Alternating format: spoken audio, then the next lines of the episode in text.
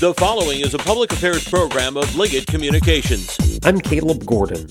With trash piling up in both neighborhoods and in downtown, Port Huron City Manager James Freed has a warning for the few bad actors he believes are responsible.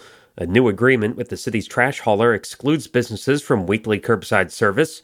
Freed says landlords who allow trash to pile up will be prosecuted. So the vast, vast majority of the businesses have contracted directly with Emterra, which is what they're supposed to do. Um, for the few loft dwellers or businesses that have not, we will begin ticketing for illegal dumping. So they will be receiving tickets. I think we issued a couple tickets uh, last week you know, we have unlimited trash pickup, but the townships don't. So what we're having is, is landlords will have an eviction in the township, load up a truck with all their evictions, and then drive it to the city and dump it here to have it picked up. And we have investigations open in that. And so we're just not going to tolerate that type of behavior. The citizens of Port Huron aren't going to be ripped off by landlords from township evictions anymore. Um, and so you'll see prosecutions and you'll see fines issued. This is the Blue Water Beat.